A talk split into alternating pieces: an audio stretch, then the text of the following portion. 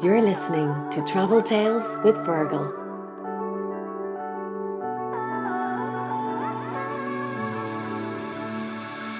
I'm Fergal O'Keefe, and you are very welcome to a special bonus episode on the US election with Daniel Gilmore, a Republican from North Carolina, and Sean O'Neill, a Boston Democrat now living in Ireland, to give a topical, informative and entertaining insight into the current state of America. And after this discussion, I now realise that this election is going to be much closer than we generally hear in Irish media. Every election has an everyman character. I think if you remember the last election, there was Joe the plumber. I have you two guys on here to represent everyman in America. So I'm calling you Dan the Republican and Sean the Democrat. That's appropriate. That's correct. Well, and Fergal, to be quite honest, what your audience is going to hear for the next 45 minutes is decades old. Sean and I have had debates on politics for a long time.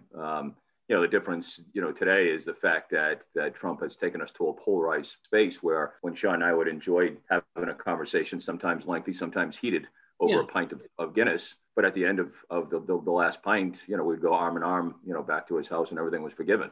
Yeah. Today's climate is, it has to be either or. Families are literally disowning, children disowning parents. Mm-hmm. People aren't talking to neighbors and friends. Debates end up in fistfights, sometimes death. It's just an environment that's crazy to me. So it's unfortunate, but it's the reality of where we're at. But I also think, because, Dan, you and I go way back, and I think that, America has always been a country of extremes. Number one, America strives for number one, being the best at this, and which is a wonderful cultural trait. But sometimes it's not realistic when it comes to politics, because I think it can't be all or nothing. And I think that's what Dan is referencing, that this all or nothing kind of logic is really, it's just acidic, it's dangerous, it's causing, as Dan was saying, it's causing rifts in families. It's civil unrest. It's something I've never seen in my lifetime. And America was always about, we come together no matter what. They have this unification of a massive country of 330 million people, and they all are American. And now that's not the case. They're either blue state or red state. They're either Trump or not. And it's a very dangerous situation. Yeah, the reason why I wanted to do the podcast is because I've done a number of interviews, and nearly every person talked about their travels in America and talked about how much they loved America, but also every one of them pretty much said that they didn't want to go there at the moment because of what's been going on over the last 4 years. So that's why I wanted to talk about this, is our perception here in Ireland or in Europe right about America? Is America welcoming for people? I did my J1 in 1992. I went to Wildwood, New Jersey, had an amazing time. And it gave me a real love for America because, I got a job there. I started prepping in a restaurant. By the end of the summer, the head chef had a heart attack, and I ended up being the head prep chef and brought to Florida with the family afterwards. It's so welcoming, and it gave me a real love of the country. But I have to say, I've been reluctant to go there. And that's kind of me putting out my stall that at the moment, I don't really want to go to America. So that's why I'm interested about what's going on there at the moment. But what's the mood there like now? Oh yeah, it can't be any more hostile. The president and I have to say I haven't changed my Republican stance.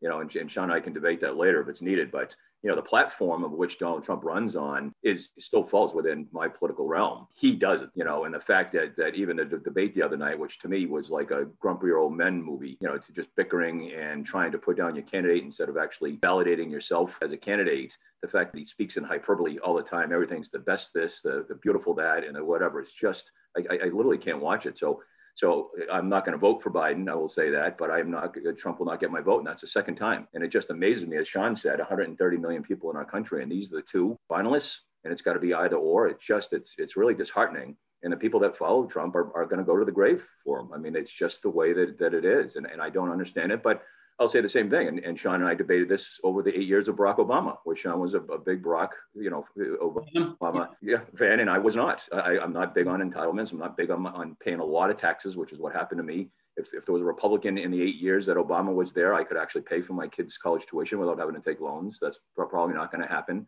He was way too left. The whole presidential orders that he would do after he lost the Senate, everything about his foreign policy, Benghazi, was terrible. Like there was no part of his But when I wanted to talk to my family, which were all Democrats, they still think he's the best president that ever walked into the White House. And I just fundamentally, you know, and you and I have had this debate. I'm bringing it back up again. America is turning into a country of the bourgeoisie and the proletariat. It's like these elite. We grew up in an elite part of America. We have a great, you know, the public school system in Massachusetts and New Hampshire, it's excellent considering where they are. There's a spectrum of those schools. They're not all excellent. And education is a multi-billion dollar business in the United States.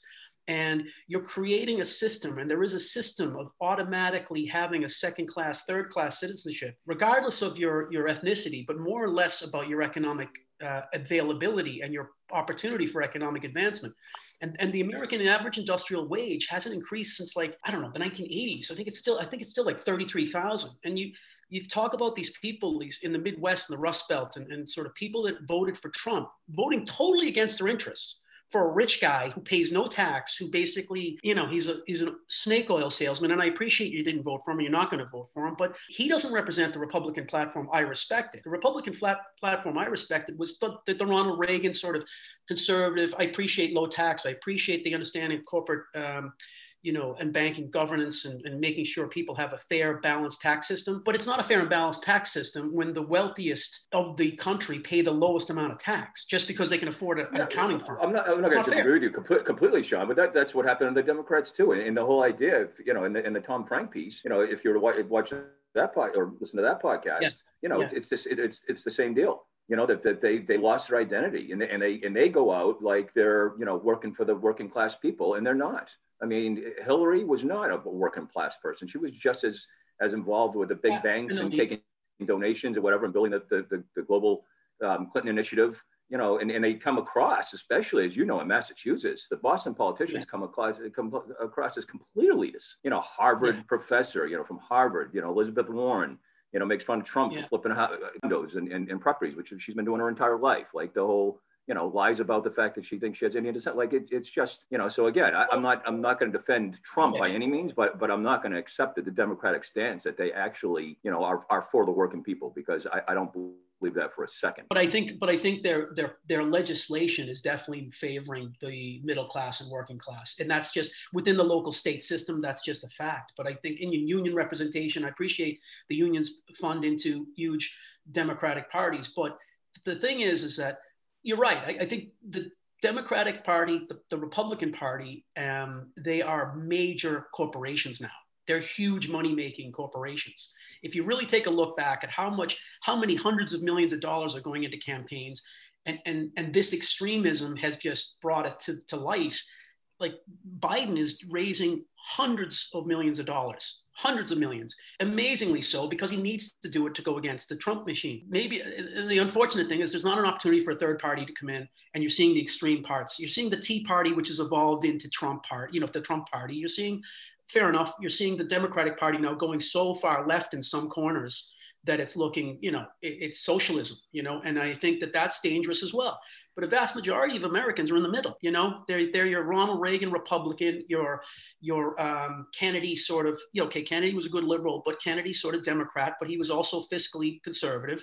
Can you have healthcare in the United States that's offering people a decent quality of life in the wealthiest country in the world? Apparently not. Can you have education that's free, or at least low to medium cost for the majority of the population in the richest country in the world? Apparently not. And you're right, both parties aren't solving those problems. And you have a good job, you take care of your family, and it's a serious investment for you and your wife to put your kids through college. And you have serious work in front of you to make sure that's a commitment that you can fulfill financially. And that's a strain on anyone, let alone somebody who has your professional background, your credentials, and your capability. Everyone else is out of the picture. I paid. That's true. And again, and if I've never been consulted for the Democratic Party, I never will. But if I were, the first thing I would tell Joe Biden is, please don't bring up the fact that the first thing you're going to do is raise taxes. And because down here in where I am in North Carolina, it's, you know, with my job, that's every commercial down here is just the quote of him saying, I'm going to immediately raise taxes. Like, why would you do that? And then the other night, I thought he won the debate, if there was such a thing. I don't know how you win a bickering contest, but if you were to win a bickering contest, he won it until he then mentions the oil and the fossil fuel. Like, so Trump's in Pennsylvania telling the coal miners he's getting coal back, and everybody else is saying, well, we're going to now put regulations on fossil fuels and essentially make the rest of you guys unemployed.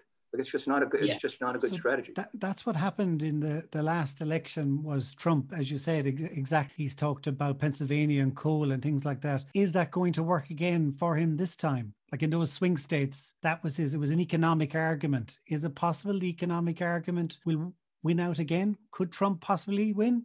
I don't think so. I think people are so COVID is so enveloped in the American conversation now. And I think that the economic impact that it's had, if you can show people now that you can get people out of the COVID-19 scenario, which will help the economy, which I think Biden's people, that's their message.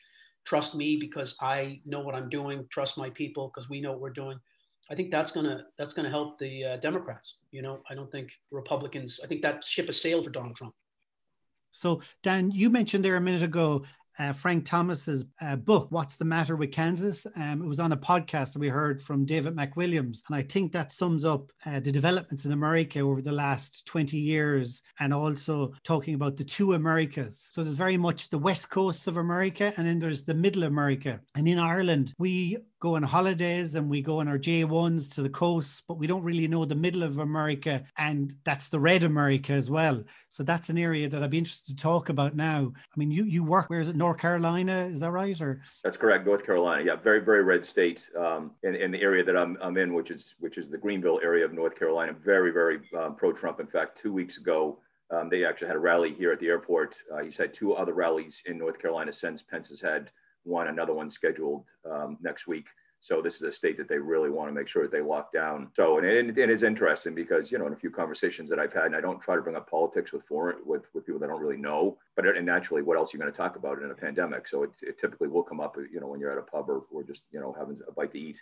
And it just, their impression of Trump is that he's not Biden and he's not Obama. That's basically it. And they really believe that Trump supports them, even though, again, he's a very rich man from New York. People from North Carolina, the South don't really like people from New York and even New England, you know, the carpetbaggers, if you will. So decades ago, you know, it was always that there was a division between the South and the North, and someone like a Trump would never even make it to be a candidate just because of that, representing this party. But they're just, you know, they consider Joe Biden to be a socialist. You know, the remarks he's made about he wants to follow in President Obama's footsteps, which is viewed as very left. You know, that he's already talked about raising taxes. The best choice for them still is Donald Trump. But do people know what the definition of socialism is? Good question. Well, seriously. I mean, the control of production and development and sale, like the state is not going there. The United States is not doing that. That's the failing of the educational system. The fact that somebody can throw out that the Democratic Party is going socialist is insane. Well, I think their view, Sean, is universal health care. I think it's the fact that they want to go fossil fuel. I mean, these folks are not, you know, as eco-friendly as you would have in the Northeast. You know, it's one of those, it's a very industrial area, you know, a lot of manufacturing, a lot of warehousing. So, you know, their view is that universal health care, higher taxes, that's socialism. So when I was watching the debates, Trump kept throwing out that line, socialist, communist, and the right-wing media, say like Fox News, are throwing out that line. So that was something I was wondering, is it the media that is getting that message across? What sort of media do you watch? Like, you're not a Fox News watcher, I would guess. No, well, I to be honest, probably I do. And the only reason I do that is because it amuses me. I mean, because if you watch Fox News and then you watch MSNBC, you're wondering what they're reporting on. They can't be reporting on the same debate that I watched. But yeah, at the end of the day, I haven't heard a true definition of why they say that. And certainly, you know, Trump will throw out anything he can to, you know, that he thinks will stick. But, you know, I think in people's minds, socialism really is that the government gets very involved, and it's universal health care, and it's, you know, it's raising taxes to pay for that. And socialism. And I appreciate that's what they're throwing out there. But the problem is, it underlines that the public educational system in America is absolute garbage. If people think universal health care is socialism, they need to take a history class. And I think that's the problem, is that, like, Canada has universal health care. They're not socialist. Well, but Sean, see, you're exactly the Democrat that they hate. I know. You're Elizabeth Warren. That comment of it, they don't know what socialism is. The comment is that the education's, you know, crap. You know, like you said, we grew up in the Boston area, which is a very, very prosperous area, if you will, and invest a lot in education and what have you. You're the exact reason why they're going to stay as a Republican and vote for Trump. But that's a valid point. But I think that there's a highlight here of the failing of the entire American system that says, you know, if you can't, you know, the biggest failing of any democratic or state, I don't mean democratic party, I mean a democracy, you have to have an educated population. And America, this highlights that, you know, people who do not know the definition of simple things, or people that can be persuaded against their own interest to vote for somebody who has, to your point, whether it be an elitist from the Northeast or a Republican who just wants to play to his own interests, the fact that people don't have that basic understanding at a level where, you know, he got 40-something percent of the last election, 48% of the people who voted. And that's disturbing. That means the educational system's failing the United States and the democracy. But again, Sean, when you look at it, what they call the working class, it used to be termed the non-educated, and by the non-educated, I mean just not college educated, which is the true, the blue collar, there's several terms that have been used. They're the ones that are the biggest base for Trump. And they're, interestingly, a statistic came out, and I don't remember how many of the swing states, but a majority of the swing states, 2/3 of what's considered the white male, non-educated or working class has 2/3 more population than the Hispanics and Blacks, African-American community combined. Okay. So again, you look at where the polls are today in the statistics, Biden's either at Hillary's level from 2016, in some cases even below a little bit, especially in those swing states, really not losing at all. Now, there were other circumstances around that, including the whole email scandal and what have you. But at the end of the day, if you think that the Democrats are in a driving seat right now, stand corrected. It's not the case at all. And I don't have any inkling whatsoever to think that Biden's going to pull this off. And as a Republican, I don't want him to, but as somebody that just can't support the person in the White House, if it happens, I'll live with it. So is it similar then to 2016 from the point of view that the Democrats have an overall majority, but when it comes to swing states, it's still very tight? It'll come down to the swing states for certain, in my estimation, absolutely. Yeah. So, it'll be Michigan, Wisconsin, Pennsylvania. Florida will be one of the first states to offer its numbers. So that'll be an indicator. If Florida goes to Biden, that's a huge indicator for the Democrats. But like the one thing, and Fergal, you did ask about where we were going in parts of America, that right now, from what I see in the media, and yes, I look at all branches of the press, but right now, if you look at 2016, 55%, this is for context, okay? 55% of the American population who could vote, voted. 55% of the 100% who can vote. And out of that 55%, 48% voted for Clinton. And 45.9%, or basically 46% voted for Trump. But Trump got the swing states. So that's why they're so important. And he wins the Electoral College. He wins the United States presidency. But that's still just 55% of the people who could vote, voted. And what I'm seeing right now across the broad spectrum of the media that I'm looking at, you're getting people waiting in line for hours, literally hours, in different states and the swing states. And I think that maybe 10% margin, 50% margin. So you might get a 65% turnout this time around. And I think that'll swing it for Biden, to Dan's point about the numbers. And I think for context, if you get a 65% turnout of potential of American voters who can vote, I think Biden wins just on the numbers. So 50 million have already voted as well, which is a huge increase on the last election. Yeah, it will, again, assuming that there's been several lawsuits from the Trump administration in certain states, and in some cases, in fact, the verdict just came out yesterday, and I don't recall the state, that said that it can't go, the polling can't go past Election Day, when they originally were going to have a little bit of a lag period. Some states are allowing a little bit of a lag period. So, and he's going to contest all of those because, there was issues with our postal system, saying that they're not sure they're going to be able to get them in time. Like, there's all different types of issues. And he's actually said that the mail-in votes, he's not even going to consider to be valid. So if you don't come out on Election Day, then they're not going to count. And therefore, he won't see the White House, which is, again, as crazy as it gets, but it's the reality. And on top of that, they've a lot of the FBI has turned up all these different militias throughout the country that they're breaking down or disrupting one by one that'll actually look into physically go with firearms to the polls on that day, because they know that that's what Trump's going to consider to be the actual election, and that any kind of mail-in vote could be fraudulent, could be filled out by, an old person, a senior's grandchild or whatever it is, that he just won't consider them to be valid. So, and that's all a ploy, just because he knows full well that the people that are going to do the balloting are typically going to be the seniors that don't feel comfortable because of COVID, going to the polls, and it's people that, that are going to vote against him. So could the country go into chaos? Is that a possibility? There was actually articles written the last couple of days about that they fear that there's going to be people overbuying again in grocery stores, and then we're going to once again have difficulty trying to find products. The people believe that people is going to be a huge civil unrest from election day, at least for a couple of weeks. So people are starting to hoard groceries and starting to be ready to bunker down. Sorry, but are you nervous about that, Dan? Like, do you think I'm nervous? I don't. I'm gonna truly believe in our capitalist and the government. At the end of the day, we have the right military leaders in place, is that there's, that it's just the system actually works. All of the normal Trump supporters on Capitol Hill, including the top guys in the Senate, have all said that that's not going to be the case, that it will absolutely be a friendly handover, which peaceful, transfer of power. It's the way it's been for, since the first election, hundreds of years ago. So I'm going to believe in that. You won't see me hoarding anything. But is there a part of my mind that says that this guy is just uncontrollable? Absolutely. I mean, how can't you? Are there a lot more Republicans this time that are going to vote Democrat, or is there a percentage because of Trump?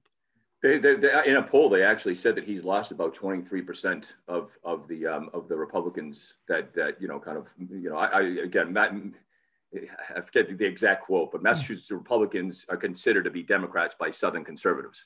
Yes, right? So they tend to be a little bit more of a middle of the road, like we're reasonable people. Let's put it that way. And so those reasonable people like myself, that he's lost, which he had last time. And it's interesting as well that he's polling hugely down the last time. And again, I forget the percentage, but it was in the 70% that he had with post high school, so college educated or above females. So that's why you saw the plea in a couple of his campaign rallies where he's talking to suburban women to say, you guys should love me. You need to love me. You need to come back to it, because he's losing that one. I mean, that one was massive. I mean, people were shocked by that number after the last election, especially considering that you would think they play the card that because it's a female running for president, that just because she's a female and everyone wants to see a female that they're going to vote for. That's not the case. A lot of these women are obviously educated. They looked at the platform, they looked at what they had, and made the choice that they made. Yeah. So his line when he says, you should love me, to the suburban moms, is to do with safety and security. And I haven't seen much of that, talk of that, over the last month. Like, have all those protests and things died down in America? Or are they just not being, like, say, Portland? Is Portland stopped, or is it just not being reported now? That's kind of old news, because it's leading up, or 10 days from the election.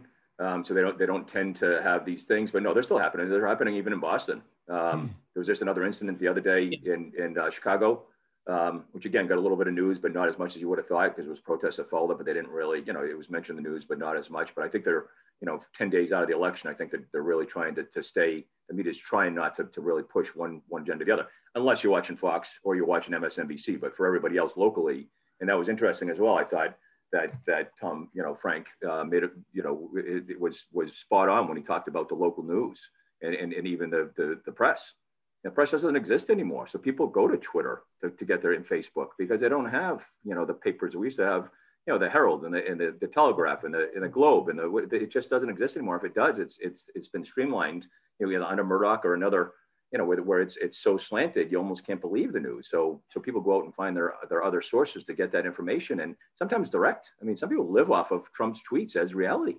But that reinforces a mental state that's very unhealthy, where you don't get to challenge your own mindset, and it's really dangerous. And I think that, even in the liberal sort of slant of the Democratic Party, where I would be, my news sources would be in that vein, you know what I mean? So I have to go and look at Fox. I have to go look at other things. So I have at least an idea of what else is being thought about and what else is being talked about. But I do think that at the end of the day, Fergal brought up the issue about what'll happen if even the inference of not having a peaceful transition of power in the United States is a rally call to nutbags. You know what I mean? You know, Second Amendment right people going out there in different states who are going to make, you know, they got nothing else to do, and they're going to just make hay while the sun shines. And I think that's a real threat to, again, I appreciate that. My one concern is I remember, you remember the flag burnings, Dan, you know, the United States, the Iran or Iraq or whatever, they do the flag burnings of the United States or effigies to Uncle Sam, and they burn them. And it looked like the whole country of Iran was against the United States. And then they pan back, the cameraman pans back, and it's like 25 guys, you know, and everyone else is like shopping and they're kind of going around on their mopeds and kind of like going about their business, you know, and it's like, that's my concern about the way the American press is depicting some of this stuff, the riots in Seattle and this.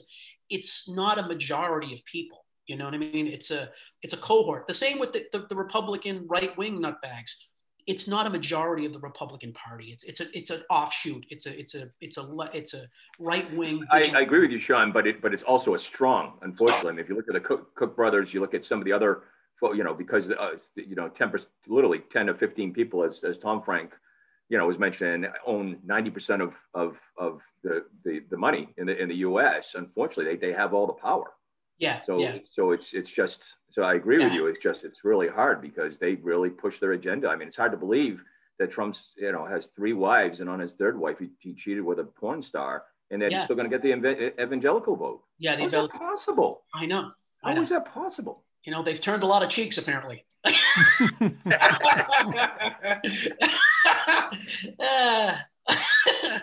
So I think that's the challenge, and I agree with you. Ethically and morally, it's like, come on, you can't. So who knows? And I think that's the challenge. And Middle America is a great place. I mean, I was in St. Louis a couple of years ago now, and I remember I had to do a thing for Federal Highway out there, and I'd never been to St. Louis, Missouri. You know, Missouri. And I went, and I had this like sort of image in my head of, you know, Tom's, because the Mississippi goes right through there. So I'm thinking Tom Sawyer, Huckleberry Finn, the stuff I read as a kid. And I'm going, okay, I'm going to go for a swim, you know? So I went down, I don't know if I ever told you this, but I was the hotel I was in. I had the first day kind of to myself. So I went down, I had my togs on, as we say here in Ireland, but had a towel, I had, you know, my sneakers, everything, with t-shirt. I was going through the lobby, and the lady in reception's like, where are you going? And I said, oh, I'm going for a swim. And she goes, where? I said, in the Mississippi, like, you know, Tom Sawyer. And that's, she goes, are you out of your mind? It's an industrial river. You're going to get sucked into it, you know? And I said, no, I'll just take a look. There might be a little bit of option that I could go in. And so I went down.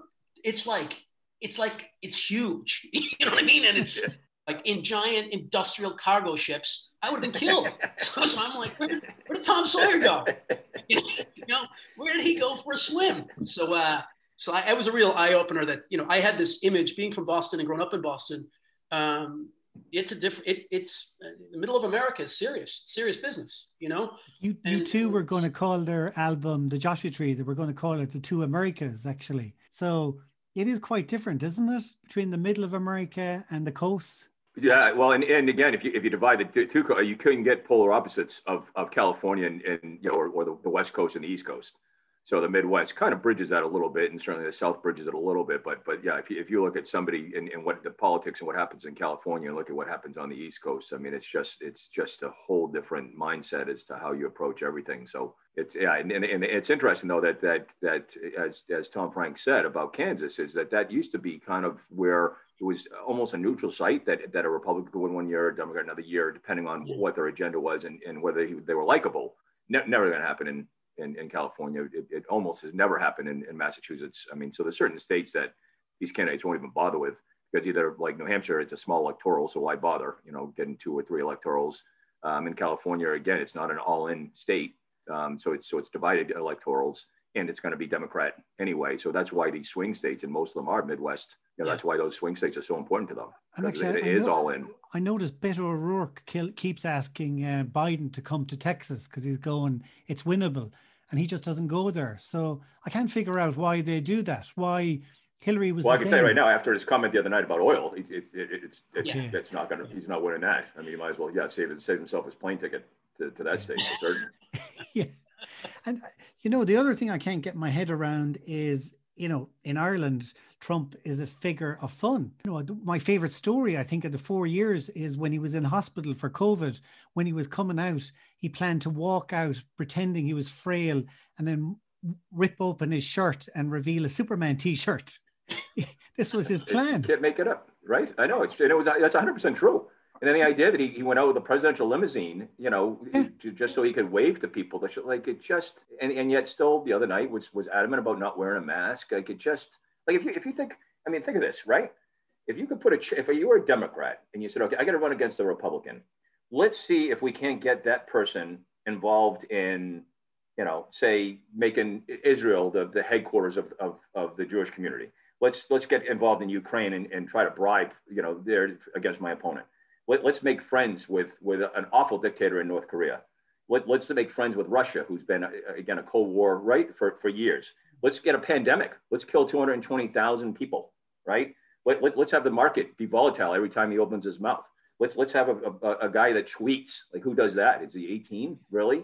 Like, let's have a guy that cheats on his wife, you know, with a prostitute and then pays her off. And they have the check to prove it, right? I mean, it's just, he's got a revolving door of staff members, like key staff members, chief of staff and foreign, like the whole night, like you couldn't check more boxes if you were a Democratic candidate to say, this is assuring. I mean, this is going to be unanimous. Like 75% of people are going to go to the polls and 65%, you know, percent of them are going to vote for, and yet right now, I have little or no confidence that Biden's going to pull it off. Sean says more confidence than I do, but I have little or no confidence. But the part I can't figure out is how come you aren't doing, like, say, like the Lincoln Project, right? They're Republicans against Trump. Why aren't you saying, I'm going to vote for Biden, you know, with your fingers crossed behind your back, just so that Trump doesn't get in? I mean, like, just, I'll give you an example. Borat in the New York Times today said that he would worry 4 more years of Trump that America would end up being like Turkey or Russia, democracy only in name. Is that not more important than taxes? Well, you know, at the end of the day, at some point, you got to establish a moral compass, right, Fergal? And that's what I've done. So I'm not going to change my belief in what I think politically should happen, and I'm not going to do it just because this guy's so bad. It's just not what's going to happen. But I feel like my abstaining from a vote sends a message, you know. But I'm not going to go to the point where I'm actually, you know, because again, if he were to take up where President Obama left off, that hurts me. That hurts me, you know, economically. I'm not in belief of a lot of what he's going to try to put through the House and Senate, you know. And again, God forbid he wins both of those, you'll have another first term of Barack, at least the first 2 years, which so much got passed. It's just against what I believe. So at the end of the day, you know, I believe abstaining, you know, is the message. You know, I may be wrong about that, but you know, certainly there's a you know, a certain perspective out there that says let's absolutely get him out of there just because it could be that much more devastating the next 4 years. And I kind of hope that happens, but like I said, its platform ultimately is what I would normally vote for. So you take him out and superimpose the governor of Massachusetts, this guy named Charlie Baker, who's unbelievable. I mean, this guy, again, he's a Republican. Yeah. But he's a moderate Republican, right? Yeah, I mean, he's the type of person that you would want to have in the White House. He's on this platform right now, 100%. And I'm sending out text and emails and contact and everything. I'm networking to anybody that I can that might even be on the fence and jumping and screaming that they're making a bad decision if they don't vote for them. But Sean, then I would ask you, as a Democrat, do you think that it's just perception that the party is becoming more socialist?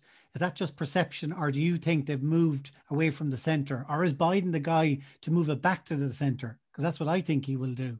I think that the Democratic Party is becoming a much bigger boat.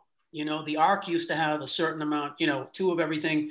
And now there is a lot more in there. And I think that's very good for the Democratic Party. And it's very challenging for the Democratic Party because you do have the sort of the more left wing leaning. And I think that's, again, that's a wonderful term to use. But what it means is left wing universal healthcare? Is that really left wing? Is left wing having reasonable price education for third level, you know, universities? Is that really left wing? If that's left wing, America's screwed because You can't have in a global, and to Dan's point, in a global economic forum where people are, where technology and intellectual property is key. That's the coal.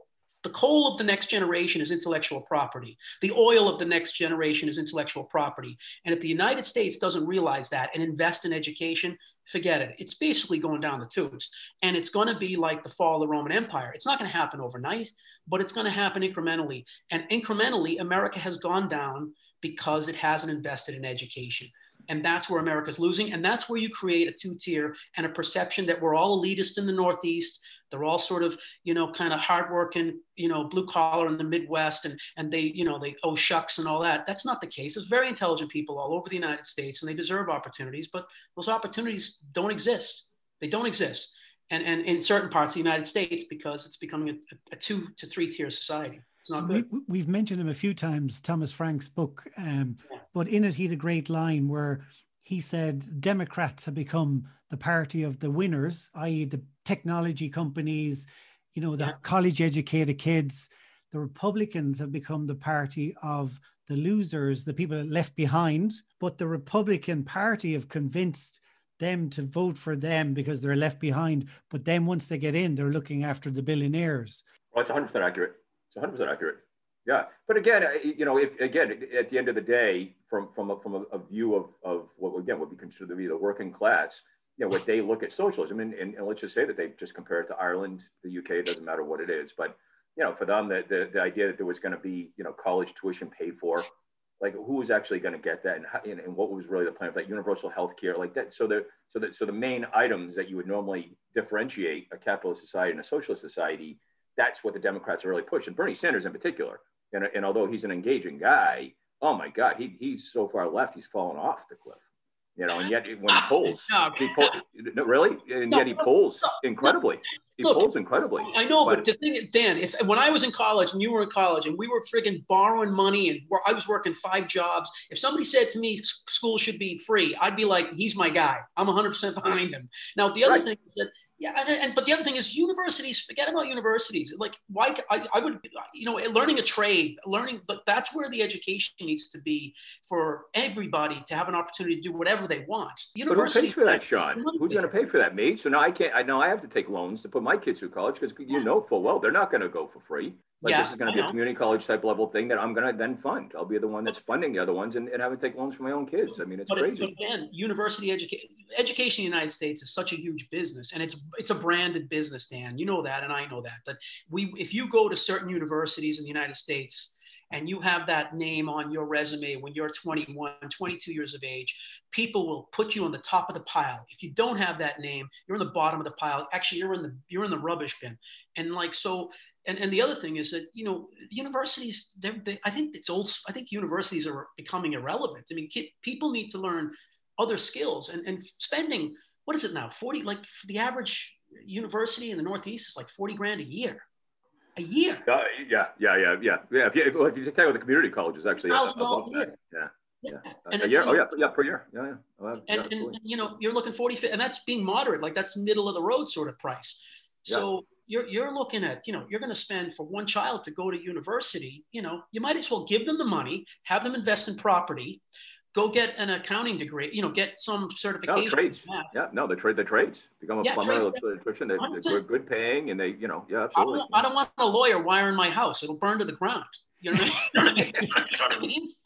So like, there's got to be a bit of give and take here. And I think that's where the Republican Party could take advantage of a platform like that. And the Democratic Party have lost that. If when I talk to Democrats and people in Democratic Party, I'm like, what happened to our value system of, good trades, honest, really good a good pal of mine I went to high school with, like he's got his qualifications, electrician. He's got a house down the Cape. He's got a ski lodge up in New Hampshire. He's got, 7 people working with him. He's minted. His kids are all he's doing fine because he went with where his heart was. He wanted to work with his hands and work with, electricity, whatever, but he's minted. And he wasn't riddled with college debt. Yeah, correct. Yeah, 100%. Yeah. And I think that's where Bernie Sanders' message is very attractive. You know what I mean?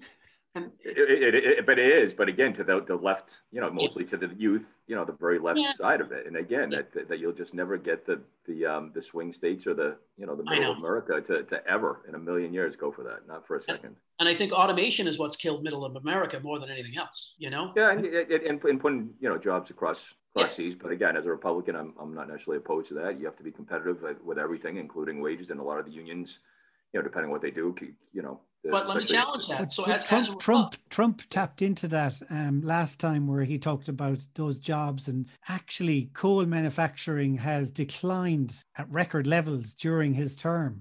This idea of bringing back manufacturing jobs, that's what I meant by Democrats or the more high technology jobs. Surely Americans are seeing that now, like the 4 years. Oh, no, they're not.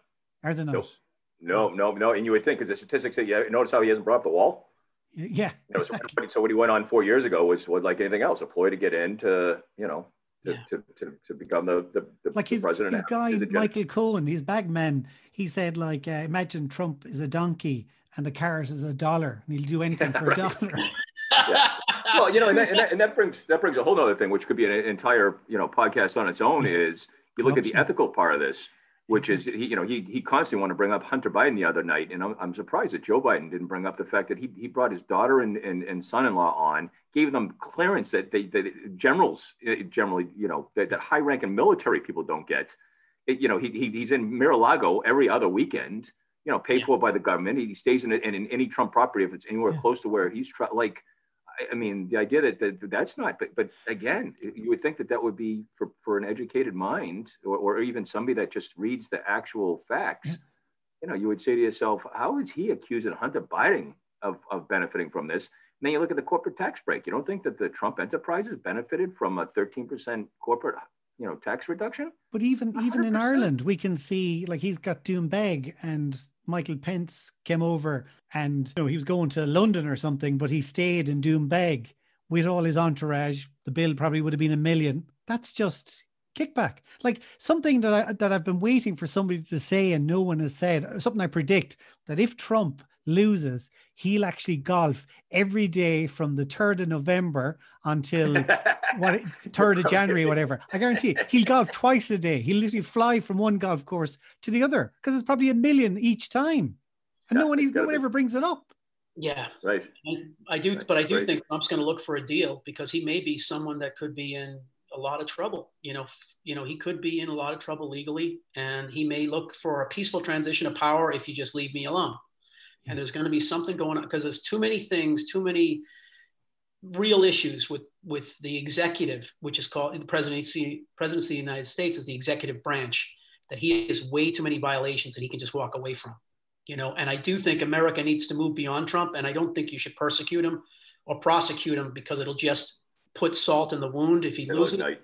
Yeah, it'll ignite. And I think that is something people need to be very wary of, is that as much as we personally, as much as I do not like Donald Trump, I don't know if it's smart to skewer him and cook him over the coals, because it may ignite something that you just can't turn back, Agreed. And actually a topic that we haven't brought up, which is probably the biggest one in the election, is COVID. So yesterday, I think there was over 82,000 cases. The highest figure was yesterday.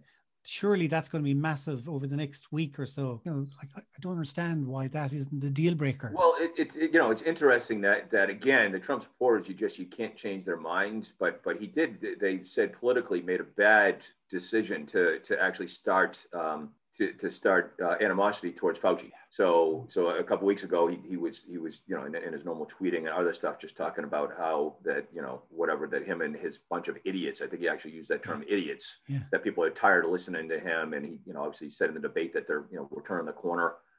So again, anybody that's sensible and look at the facts would know that we're not turning the corner by any means. And now with the flu season coming upon us, and we still don't have a vaccine, it's just going to get worse. Ireland obviously is in that situation now. Yeah. So I'm surprised that it's not more of an issue for people. But at the end of the day, because he promises that he's the one that's going to be able to find the vaccine way before the Democrats, because they're so disorganized and whatever that, and he's already been involved in it. He's convinced people that the source to a vaccine is through him and not through Biden. But I also think the presidency is such a propaganda machine. To have the presidency, you have the pulpit of the American attention. You have it. you're sitting there at the top of the queue, everyone's listening to you. And when you say, I'm over it, it's no big deal, oh, I beat it, it's fine. He took a helicopter, three city blocks, to a hospital that gave him the best doctors the planet can offer. I started the talk talking about the reason why I wanted to do it was just the perception. When I've been talking to people about their perception of America, and during the week, Obama did a speech and he said in it that there are consequences to his actions. It affects how the world looks at America. Does that matter, do you think? How the world looks at America to Americans?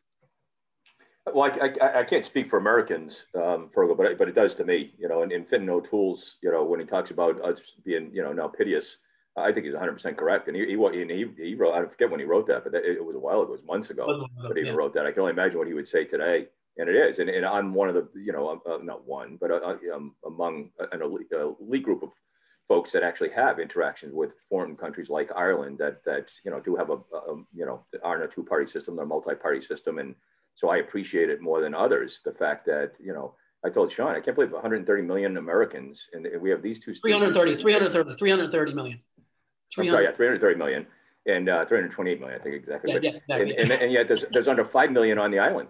And you guys have brilliant politicians. I mean, when I'm there and I listen to politics and I listen to debates, your Taoiseach is, I think, a fantastic. Like, is a great politician. It amazes me. I don't know why that is, and I assume it's the multi-party system.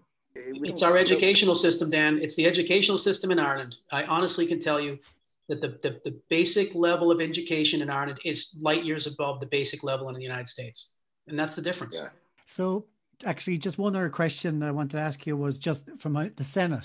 So just say if Biden does get elected, what are the odds of the Democrats also getting the Senate? So I don't have the stats on me, but similar to the last election where they were able to maintain the Senate and actually gain a couple seats, that was because the number of Democrats, they're talking about the Republicans, the number of Democrats seats that were open were a majority. Yeah. It's just the opposite this time, where there's a huge number of Republican seats. But it is interesting this morning, again, on MSNBC, that I was watching the governor, excuse me, the senator from Michigan was saying his polls were for like up until this last couple of weeks, he was 13, 14 points above his GOP rival. I saw that. And he's worried about what it would be like because they've sunk millions of dollars. And Michigan, again, is one of those swing states, Yeah, it is. Midwestern states. I think the Democrats are going to win the Senate. I do think they're going to win the Senate because I think when people, when people are waiting in line for 8 hours to vote, they're probably going to be voting Democrat, that majority of the population that are doing that. And they're just going to vote down the ticket Democrat, regardless of who the candidate is. So I do think they're going to vote down the ticket Democrat, and I think the United States Senate will be majority Democrat after this election. So last question then, call it. Who do you think it's going to be? John thinks Biden will pull it off if the vote-in is recognized and that actually happens. And if that is the case, then I can't disagree with him. But the fact that in most swing states, Biden is I want to say the average of the swing states last time, Hillary was about 16% in favor the same time, in 2016, and he's only 11%, means that it could go either way. I mean, I really, if I had to go to Vegas, I'd probably put my money on Trump because he'll figure out some way to do something that's just going to shock America and get his base to the polls. But I'll leave it on a positive note. Dan agrees with me that Biden will win. I think he's got the best choice, and again polling. But I would have said the same thing, even though I didn't vote for her. I would have said the same about Hillary in 2016. Okay. Look at that. Okay, so Sean, you're saying Biden, and Dan, you're saying Trump, and I'm saying Biden. And if it's Trump, what we're going to have to do is get you back on, and Sean, you can be, or Dan, you can be a war correspondent then, reporting. Jesus, yeah, reporting from the riot in North Carolina. Yeah, that'll be interesting. But the thing is, I think the Democrats actually brace for it to happen. I think it's the other way around. I think if Biden, that will be the war. I'll be the war correspondent. Biden actually wins. Really? Because Trump will absolutely go into a bunker. He's absolutely. Oh, you mean it's just his ego? He's got to find a way to be able to get out that makes him look good, and there's no way to do that. you know, he's going to blame it on corrupt, you know, the corrupt voting and the other stuff. It's just, and he's laid a base for people to believe that he's right. Yeah. Yeah, he's correct. And like I said, the people are expecting to show up at the polls with militia type arsenal. Like, and that's the propaganda power of the presidency. That's the power the presidency has. That sort of influence and conjecture that can be believed is so dangerously, it's just so dangerous. And Trump is playing it to the best he can, because he absolutely is he's a salesman. He's a total snake oil salesman. And if he doesn't get his way, he'll burn the village. That's a really good note to end on, I think. Yep. America has gone up in flames. Well, either way.